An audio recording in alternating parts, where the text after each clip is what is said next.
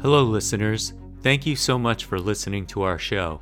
You can take your listening further and support our work by becoming a member. Members receive an ad free listening experience, members only bonus content, an invitation to join the DSR Network Slack community, a members only newsletter, and members only blog posts. For the month of February, take 10% off the regular membership price. Visit thedsrnetwork.com slash buy and enter code FOREIGN. That's thedsrnetwork.com slash buy code FOREIGN. Thank you.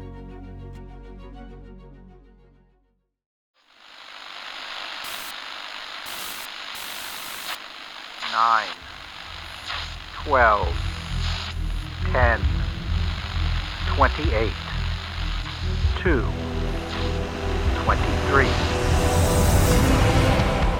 This is Deep State Radio, coming to you direct from our super secret studio in the third sub basement of the Ministry of Snark in Washington, D.C., and from other undisclosed locations across America and around the world. Hello, and welcome to the latest episode of the podcast. I'm your host, David Rothkopf, coming to you from Washington, D.C., where it's kind of scarily pleasant out, actually. It's, you know, in the 70s, the daffodils think it's springtime. They're going to be so disappointed in about 24 hours when it's winter again. But at least we are not being battered by snowstorms like others in the US. We are here to talk about an important story, which is to say, the announcement by Russian President Vladimir Putin that he's withdrawing from the only extant nuclear agreement between the United States and Russia and what that means, and some related issues. And we are very fortunate to have two great experts and friends to discuss it with. First, Dr. Emma Belcher. Dr. Belcher is president of the Ploughshares Fund. How are you today, Emma? I'm doing well, thanks, David. Uh, enjoying that nice snippet of warm weather before we get plunged back to Arctic temperatures. Yeah, me too. Someday I'll figure out how to do the podcast from outside. We're also joined by John Wolfsthal. John is senior advisor of Global Zero and a former special assistant the president for national security and senior director for non-proliferation and arms control at the NSC. You know, John, when I was in the US government, one of the things I realized was the amount of influence you had was inversely proportional to the length of your title. Did you do you find the same thing? I sadly can endorse that. I used to just call myself staff. well, you were certainly staff on as important a set of issues as there were, and I know you were a thought leader there. Let me start with you, Emma. Yesterday, I think it was yesterday. It's all blurring together. Maybe it was day before yesterday. I was uh, I did Morning Joe, and I was waiting to go on, and one of the crew guys came out, and uh, was talking to another one, and he said, Well, you know, the Russians have pulled out of this nuclear deal. This is how it all begins. He said, I'm moving to Canada. I see where this is going. Do you have any words for him? Any any any soothing soothing words for him? I would say to him, don't move to Canada just yet. I think it was a really irresponsible thing of uh, Vladimir Putin to do. But they've intended, they've, they've signaled their intention that they are suspending really engagement with their obligations under New START. They are not withdrawing. And what they've really done here is just formalized what's been happening in more recent times. They haven't been really living up to their obligations. They haven't allowed inspections. They haven't been uh, attending meetings. And so, what we're seeing here, while very unfortunate, isn't the sort of end of the treaty as we know it. Now, there are very serious implications and ramifications, and we'll see what Russia does. They have said that they will continue to abide by the limits on the strategic arms that the US and Russia are allowed under the treaty. That's 1,550. But we will actually see what they do as a result. My take is it's more a sort of um, political posturing, potentially playing to domestic audiences, but also internationally to try to threaten the United States and use some kind of leverage to get it to stop what it's doing in Ukraine and stop the support for Ukraine. But I don't think it's going to work. We've certainly seen that President Biden hasn't seemed to sort of taken the bait here, a very calm response doubled down on support for defense of Ukraine in his recent speech in Poland. So I would say while we're at a critical point and a dangerous point, what we do in the next few years and decade will be consequential for our global security. Not all is lost just yet. And I think the crewmen can safely stay in the United States for a bit longer. Well, that's that's I'm sure very comforting to him. John, I know you've been thinking about this, writing about it on your Substack, which in my mind is called the world's scariest Substack. What's your reaction? Look, I got to try and stoke some controversy with Emma because I think she and I will agree on a lot. She doesn't want him to move to Canada because she's part of the tourist trade for Australia, uh, which will be much safer than Canada if nuclear war breaks out. But I do tend to agree with Emma that look, know, face it, Australia, move. Australia is superior to Canada in every way. So Australia I'm is not, more fun. I'm not. I'm not. I'm not stepping in there. I'm just not going to go there. Well, well, put, David. Thank you. I'll, I'll tell Emma what I think about Australia offline. But you know, so at any rate, this is a political move, not a military move. The United States was very careful to say we haven't seen any change in Russia's nuclear posture. We haven't seen them deploying any more nuclear weapons. And quite frankly, what I would add is even if they do, we have plenty of nuclear weapons ourselves. This is not a threat to stability and deterrence. It's a threat to predictability, and it closes another door through which we eventually hope the United States and Russia will be able to walk through and talk as opposed to playing out this proxy war in Ukraine. But in the end, the way I view this is it's Vladimir Putin trying to change the topic. If the war were going well in Ukraine, he would be talking about the battlefront victories and the territory being claimed and the neo Nazis being killed and all of that. And he can't because he's losing, or at least not winning. And so he's trying to change the subject. The question of why New START, I think, is an interesting one. And I've talked with a few people in and out of government over the last day or two. Some people think this is about Europe. I was just at Munich Security Conference last week. There was a great show of unity in support for NATO and support for Ukraine. I think there's a question about how deep that runs, but the show was very strong. Um, and I think Putin is playing to this sort of Cold War Soviet approach, which is if you can stoke the nuclear tension in Europe, maybe you can fracture NATO. And remember, Putin is a 70s KGB guy. So, you know, he sort of views the world through that lens. Other people think he's trying to gain leverage over the United States and Joe Biden. Maybe we love arms control more than we love Ukraine. And I think Emma hit the nail on the head, which is that that's not going to get anyone anywhere. President Biden has, has almost always hit the tone about right, which is this is a big mistake by Putin, but there's no reason to panic. Our support for Ukraine hasn't changed. And eventually, if Putin wants to rejoin the treaty, we hope he'll do that. But in the meantime, we're in for a rough few months and years. Emma, today, Putin appeared on video someplace saying, essentially doubling down on, on this point and saying, we're going to make more nuclear weapons. And again, could be just nuclear saber rattling. He, he seems to be having trouble making enough bullets to fight this war, much less nuclear weapons.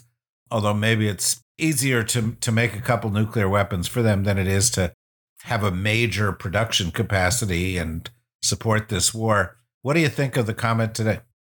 Well, I think he, he said that he was going to strengthen the triad. And, you know, I think these are the kinds of things he's been talking about uh, doing for a while and different kinds of missiles that is is testing that are potentially failing and and plans for bringing new missiles online. You know, I think this is sort of just more of the same talk. I don't see this as anything particularly new, but it's clearly trying to frame it in a way that's intended to stoke fear.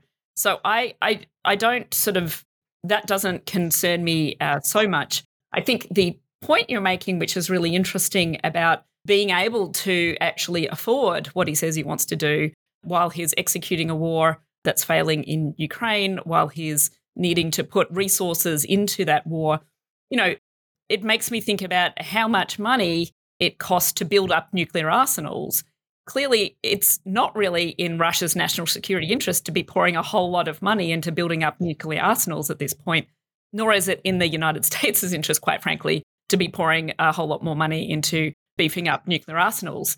And this is where, for me, the underlying point again is limits on nuclear weapons per New START treaty or other kinds of mechanisms are in both countries' national interests because no one can afford going back to the kind of arms race that we saw at the height of the Cold War and undoing all of that excellent work that resulted in us reducing the weapons from between 70, 60 to 70,000 now to around 13 or so in current days.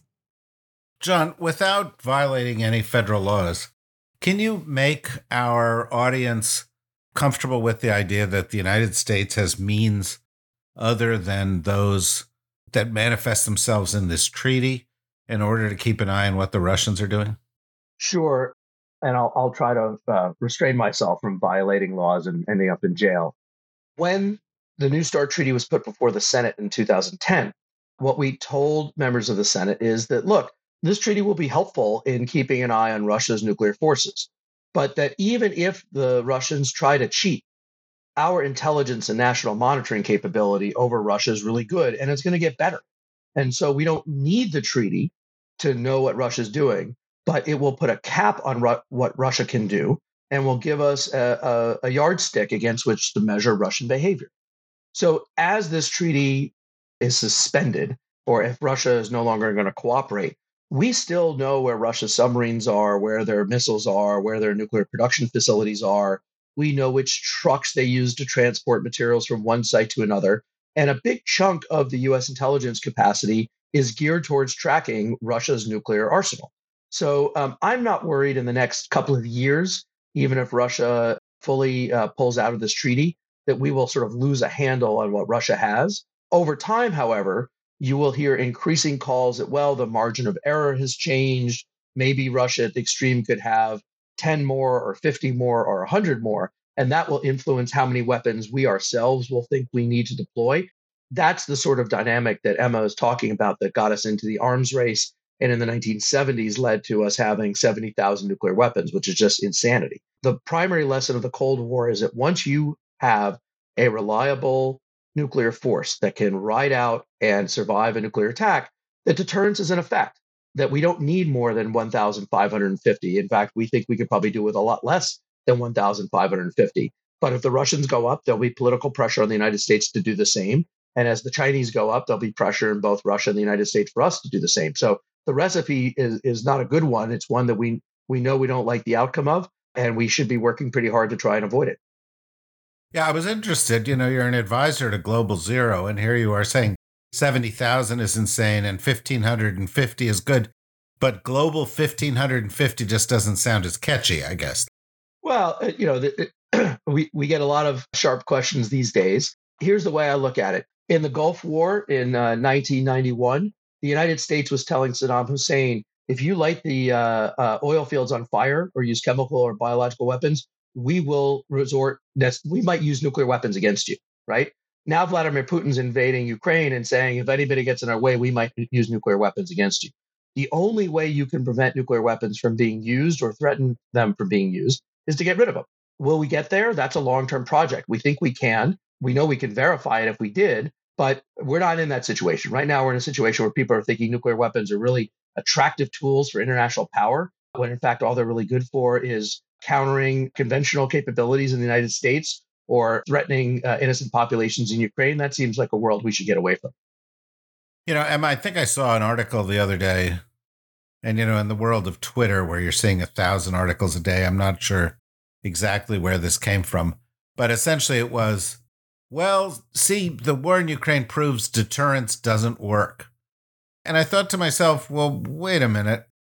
The fact that we haven't had a nuclear exchange proves to me that deterrence doesn't work deterrence doesn't deter everything. And in fact, if there's one lesson of the past 70 years of deterrence, it's that people feel comfortable fighting small wars, just not big ones.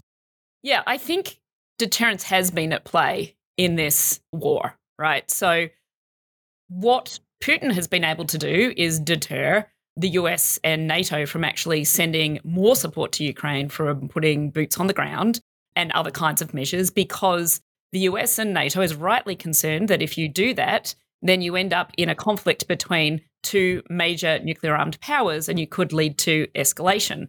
So Putin, because of his nuclear arsenal, has prevented more support for Ukraine than a lot of people would have liked. Now, on the flip side, too, Putin has not extended his war in Ukraine into NATO countries. And so there's a certain amount of deterrence there because, you know, the US and NATO or NATO would respond in defense of NATO countries, potentially ending up in some kind of nuclear war. So I think we can see kind of two ways in which deterrence has been at play. We don't like the way that Putin has used his nuclear weapons as a tool of coercion, really, to enable his invasion of Ukraine, to bring a commit atrocious war crimes, humanitarian crisis, impact on the global economy.